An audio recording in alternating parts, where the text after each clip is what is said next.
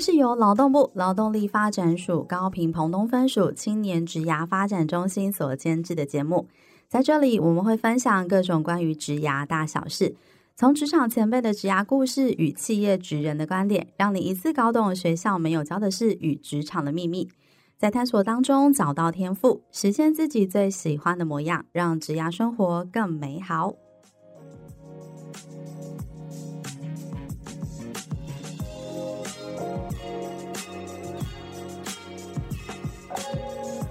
Hello，欢迎大家来到幼师沙龙，我是主持人 Echo。大家好，我是黛西。嘿，hey, 今天我们是尬聊新鲜事的单元哦，而且我们今天是。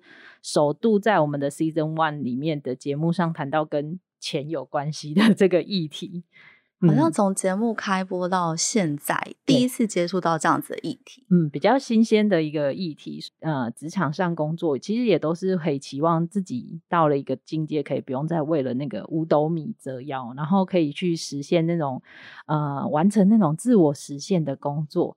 那所以其实呃在工作当中获得的这个薪资啊，如果如果大家都可以有好好的规划跟管理的话，我们上班族也是有可能可以累积财富的哦。所以今天呢，我们就邀请到的呢，是从上班族开始小资理财，那慢慢培养出兴趣之后，转向成为分享了呃理财相关资讯的李白小姐来上节目跟我们聊聊。那我们先请呃李白小姐跟我们的听众打声招呼。Hello，大家好，我是 Elaine 李白小姐。李白小姐呢，曾经在医学中心担任过护理师的工作，但是因为太想要逃离这种医院轮班的一个生活，而开启自己的斜杠人生。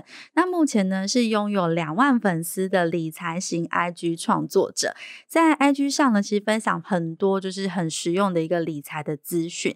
那李白小姐曾经在文章当中有提到，觉得理财应该要先从观念开始做培养，检视自己对金钱的一个概念。那即使呢，是从零开始也没有关系，只要先培养好理财的习惯，那再透过自己的一个收入组合的盘点，一样是能够有机会好好累积资产，规划人生。不过在正式聊开始聊那个理财之前呢、我想要先问问，就是 e l a n 嗯，其实护理师的工作蛮辛苦的，而且也是一个。呃，工时算比较长的一个工作。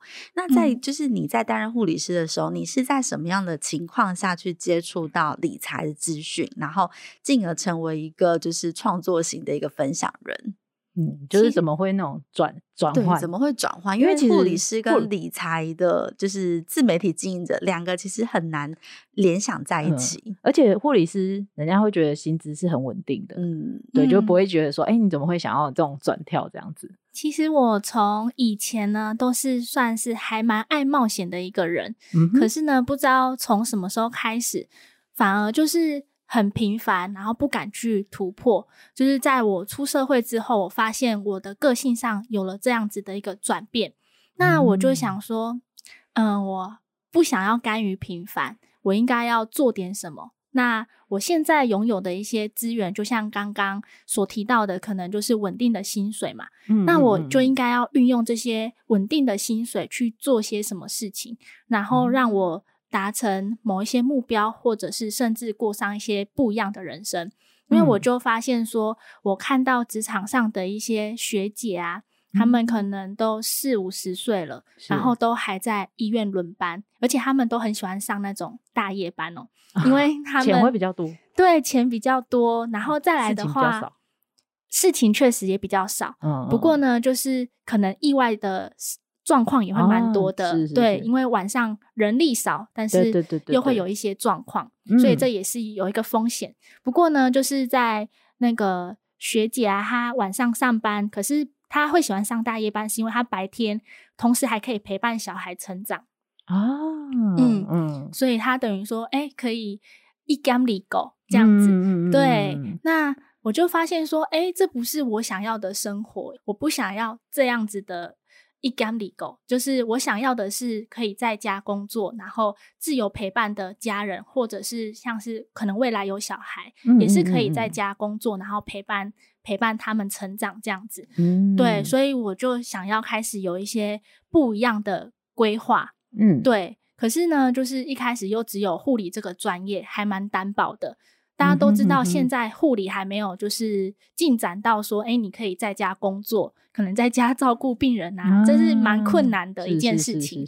那后来呢，我就意外的接触到自由工作这个名词，嗯，就是我才发。现说，哎、欸，原来学到一些数位技能啊，网络技能，对，是可以让我在家工作的，是。对，所以我就决定说，好，那我就先从这个投资理财开始，然后在网络上分享一些投资理财的资讯。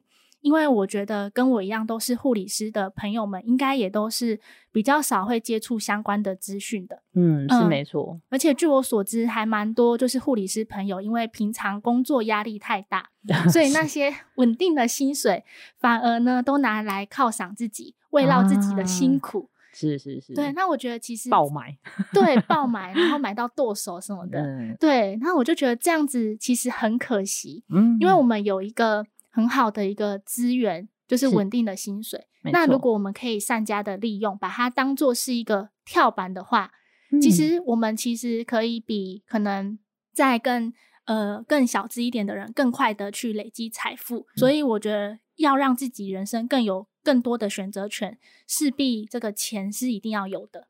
嗯，嗯，对，所以我觉得投资理财对护理师啊，对一般上班族很重要。所以我才会开始在网络上分享一些资讯，而且是关于投资理财的，因为我想让大家知道说，哎，其实一般上班族透过好好理财，其实是可以过上更有选择权的一个人生。嗯，嗯，但是会不会有一些就是像是粉丝会询问说，哎，当然因为你是呃护理相关背景出身，嗯，那你分享的这些理财的这些内容，或者是这些呃。像是这些知识的话，会是从什么样子的方式？嗯、是你自己的亲身经验吗？还是怎么样的模式会去让你会想要说，哎、欸，我可以分享这样子的理财的内容？嗯，其实我有去上课学习关于投资理财这方面的一个知识，还还有去获得这方面的资讯。对、嗯，那我会去学完之后去实证，去做做看、嗯，对，然后再把这两个经验啊相互融合，然后跟大家说，哎、欸。哪些路可以走，哪些路不可以走？像以前啊，嗯、就是不知道大家有没有听过那个。有就是有一本很有名的财商书籍，叫《有钱人跟你想的不一样》。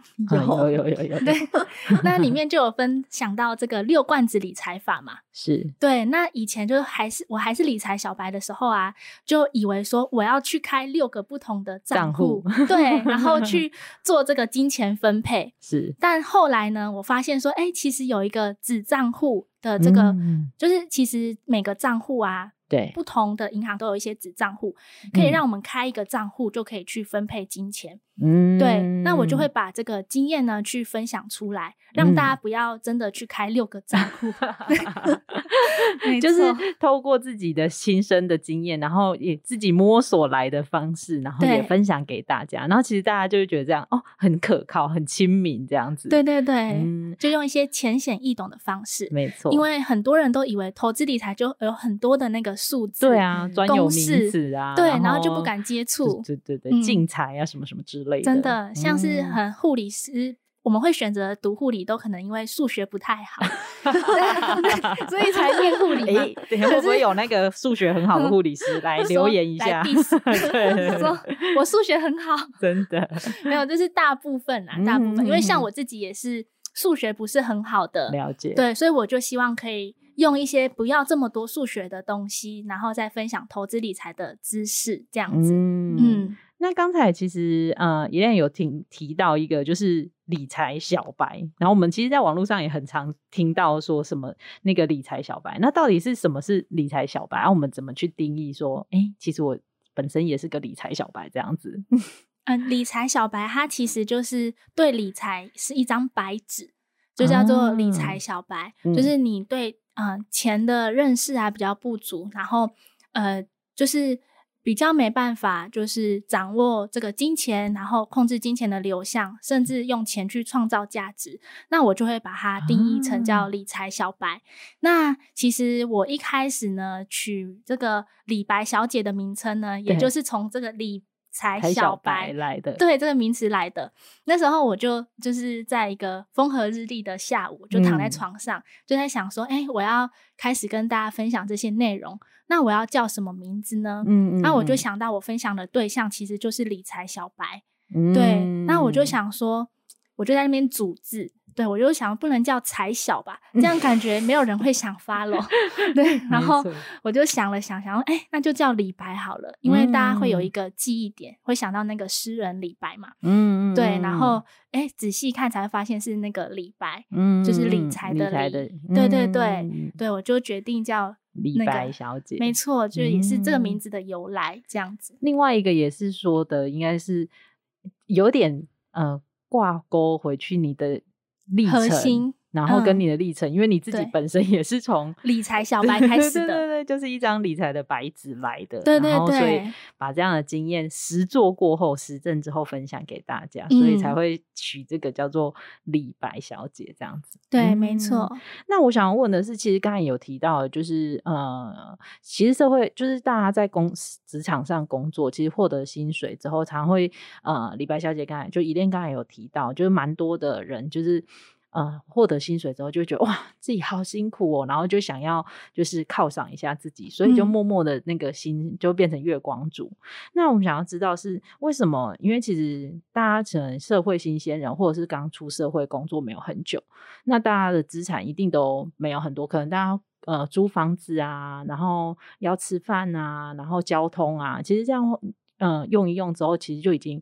没有太多的金钱，所以又会变成也没有所谓什么娱乐的部分，所以会想要问的是，为什么就是嗯，你会想要呃推荐，就是或者是你会想要鼓吹，就是像社会新鲜人或职场的在职者，呃，要去怎么去懂这个理财，或者是懂这个财商这个部分？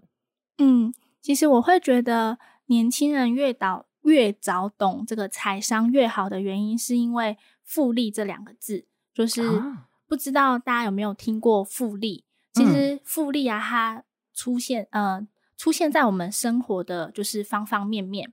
对对，像是呃大家都知道那个我们钱放在银行，假设是存定存好了，是呃就是以现在的、哦、现在很很低啊，对，可能不到一趴，嗯，对。可是，在这样子就是滚下去。其实都有可能，就是让你的钱是有功用的，是用钱在赚钱。嗯，那当然就是可能不一定要放在定存，可能有就是美股啊，或者一些其他地方可以放置这个钱。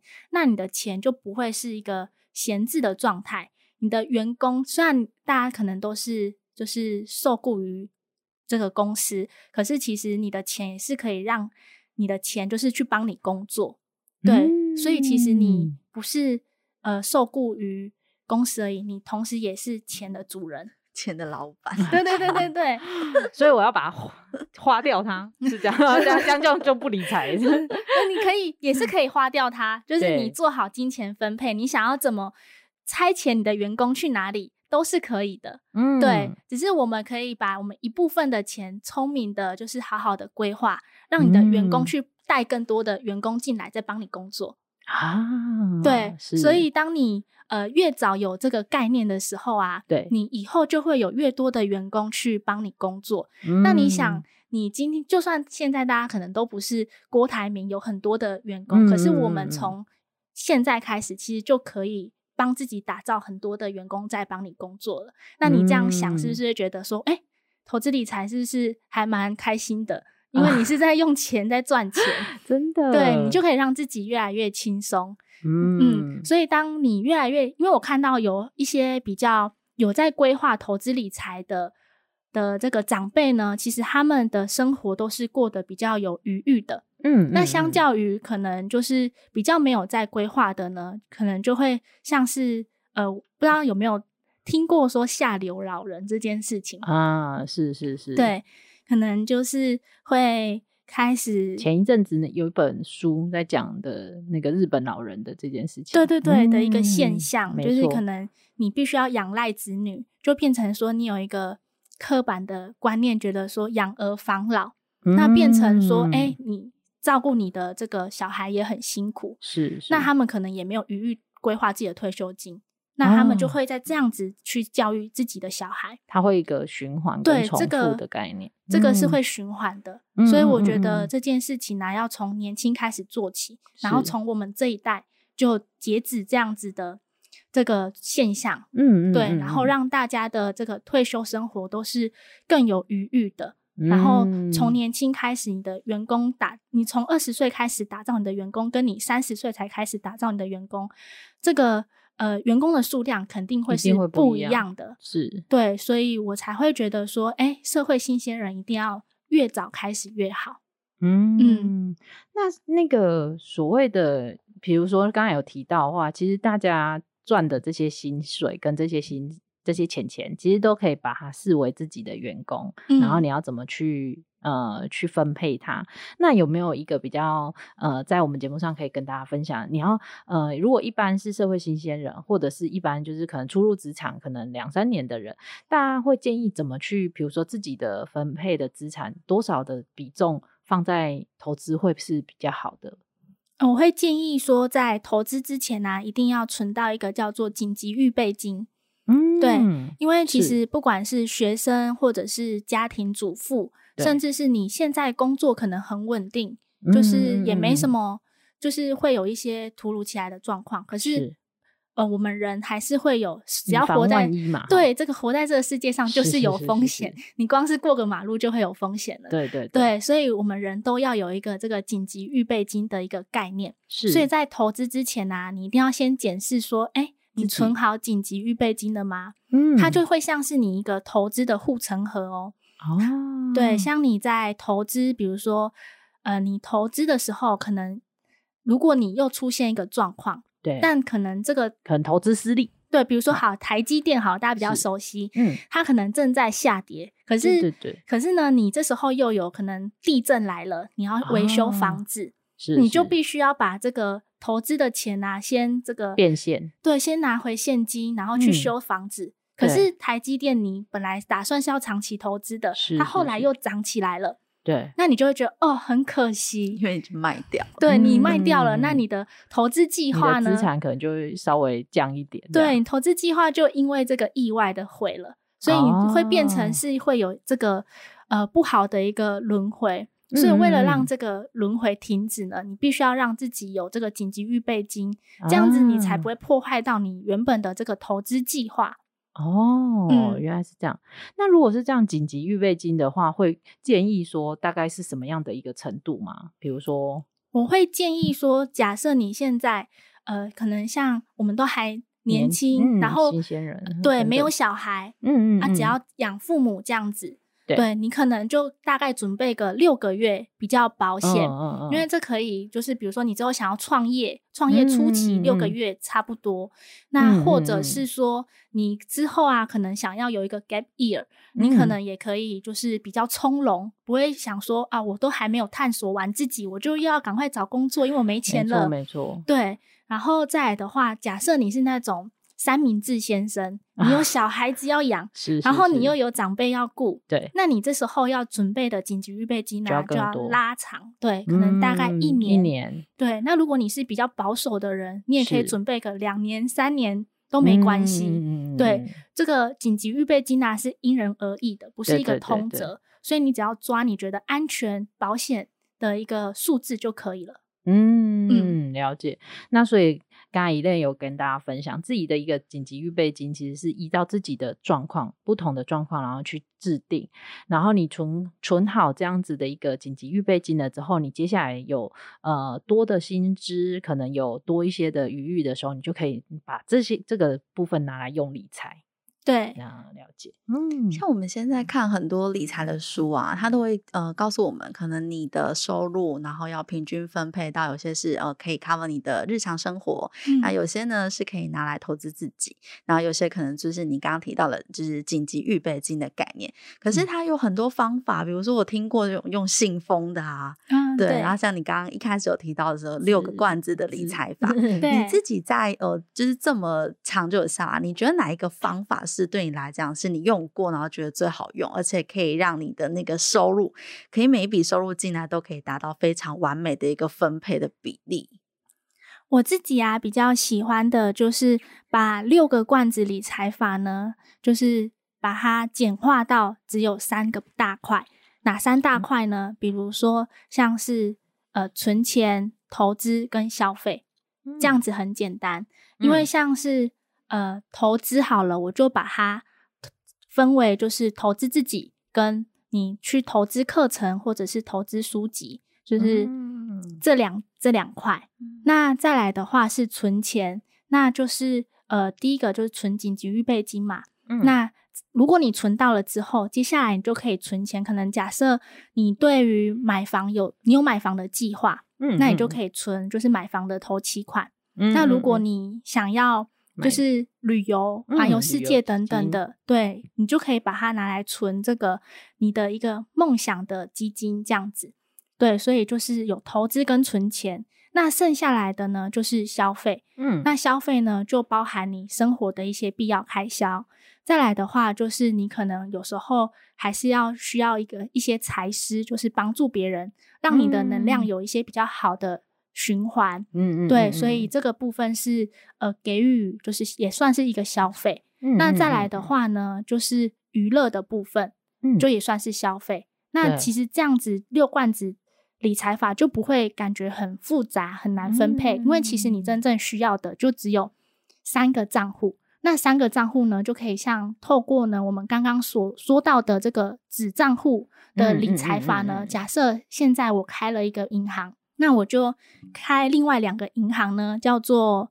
呃，诶，也不是开另外两个银行，就是开另外另外两个这个子账户。那那个母账户呢，它就算是我们的这个生活必须。那我们再另外开两个账户呢，一个就是存钱，一个就是投资。投资。对。嗯、那当假设我的新转户是银行好了，嗯，那我薪水一进来，那我就透过自动转账的方式分配到存钱跟投资，看你的比例要抓多少，因为每个人不一样。嗯，对。可是剩下在这个母账户的钱啊，你就可以全部花光啊。但你还是有做好你的这个理财计划，计划。对，嗯、你的理财计划就没有被打乱，而且你的生活是很有余裕的，你不会花钱变得很压抑。说，嗯嗯嗯，哎，花的就是好像有点过意不去，嗯嗯，就是不知道有没有就是花在刀口上，是的一个感觉。所以，透过这样子的一个理财规划方法，是我个人比较喜欢，也比较自在，而且我不需要动太多脑的一个方法。嗯，嗯，那你那比例抓好之后，你是那种严格执行的人吗？还是比如说我今天 哦存钱不够，对，我可能存钱 抓了四十趴，然后发现好像不太够，然后再去跟存钱那边借一点点过来。你会有遇过这种状况吗？一开始会，可是后来我就再去回头检视说，哎、嗯，我。会这样子，对，是就 what's wrong，就是到底怎么了？了 对啊，然后呢，我就开始检视，会发现说，哎，那应该是我对自己的这个期待是有落差的。比如说，啊、我们像我们可能对自己都会哎蛮多期待的，可能像我做一些列一下我今天想要做的事，嗯、我们可能列很多，以为自己都做得完，可是呢，就有点高估自己的状态，是，那其实都做不完。嗯，对，所以这时候呢，我就会回头，因为像我之前在理财初期，我是都有一个记账的习惯的。对，对我就再去检视说我的一个记账的状况，才会发现说，哎，原来哦，我真正能下，去哪里？对，能存下的好像没有这么多，或者是其实我有些消费是不必要的。嗯，那我再去这这样反复的去调整。对，所以我觉得理财啊，这个是一个动态的过程，不是一个静态的，嗯、不是说。你规划好这样子就是这么样，对，因为人是活的，规则也是活的，对，所以你要自己去，呃，可以变动的去调整这个规则，嗯嗯，然后也要随着你的一些生活状况去做调整，因为我们的生活也是变动的嘛。那其实刚才依恋在分享的时候，其实有提到你会把那个存钱的分成三个罐子，变成是存钱、投资跟消费。对，那刚才其实提到的是投资的部分，里面也会有提到的是投资，是投资你的呃，不管你是去投资你的那个股票也好，或者是投资基金也好，或者是什么。但是现在其实很多新鲜人，其实在刚开始工作的时候是要提升自己的。就是会要需要去职场，就是要提升自己的一些职能，所以这个部分相对性的会支出很多。这个会不会就会去影响到自己？那我好像还没有会让自己会觉得说，哎，那其实我好像就好像没有开始进行一步的投资。嗯，对，就是好像好像不是，哎，没有去投资所谓的真正的像股票啊，或者是基金这种，就是就是以认为是投资。嗯，对，就是要让怎么做才会可以让他们知道说，哎，其实他也是在。呃，累积自己的一个未来的存款的一种可能，这样子。嗯嗯，其实呃，我也是一个很爱很爱学习、提升自己技能的人。嗯、因为光是呃，比如说经营自媒体、经营社群平台，要学习的技能就还有好多好多。对，像是可能文案撰写啊，嗯、或者是你要去学习一些视觉设计等等的。对，所以我觉得投资自己这件事情是非常重要的。而且我觉得投资自己，有些人可能会舍不得，但我觉得可以转换个思维，嗯、你可以把它当做是缴保证金的概念。因为当你就 是、哦、呃投资自己，如果你有去学以致用，你有真的去运用的话，你这些学费，当你投资在技能上，其实都是会回来的，而且可能是加倍的回来。嗯因为像我学习，比如说像我可能有去学习美股 ETF，或者是像是价值投资等等，是那。这些学费啊，我觉得早就已经就是赚回来了，甚至是翻了好多好多倍。所以我觉得年就是社会新鲜人，其实呃在投资自己这一块上啊，就是呃不要吝啬，对，就是还是可以大量的去学习。嗯。那当你有更多的本金。你才有余裕去做投资嘛？嗯、对啊，因为呃，投资也是需要一些本金的，没错，没错。所以我觉得投资自己先，那再来做真正的投资，对，会是最好的一个先后顺序。嗯嗯嗯，而且其实像刚才 Elaine 讲好，就是好好分配自己的三个罐子，只要有分配好，那你把投资的钱就是好好拿去投资自己的话，是也不用担心的，因为其实你都有做好分配。嗯，对。嗯好，那其实累积财富的话，是可以从你觉得是从很小很小的地方就可以慢慢累积的了吗？嗯，我觉得可以，而且往往就是这个小地方才可以让你创造出更大的财富。嗯、比如说，像是呃前面提到的这个金钱分配，嗯、那再来的话呢，就是投资自己，然后再去做这个真正的投资。对、只要搞懂先后顺序。然后让这个习惯呢不断的重复做，那其实你就可以慢慢的透过复利的这个方式，啊、刚才有提到复利这件事情，就是让自己指数性的一个成长。对、哦，所以其实这件事情是只要好好的做好这些分配的项目，嗯、然后要有规律性的去做。然后它会在后面有那种爆发性的复利成长，对，而且在这中间呢、一定会有一个等待期，你可能会觉得很焦虑，啊、感觉自己就是哎几个月怎么还没有出现一个可观的成果，或是比较你有感觉的一个成长。嗯、可是只要你走过这个等待期，到达一个甜蜜点，其实你的这个成长啊，都是你看得见的。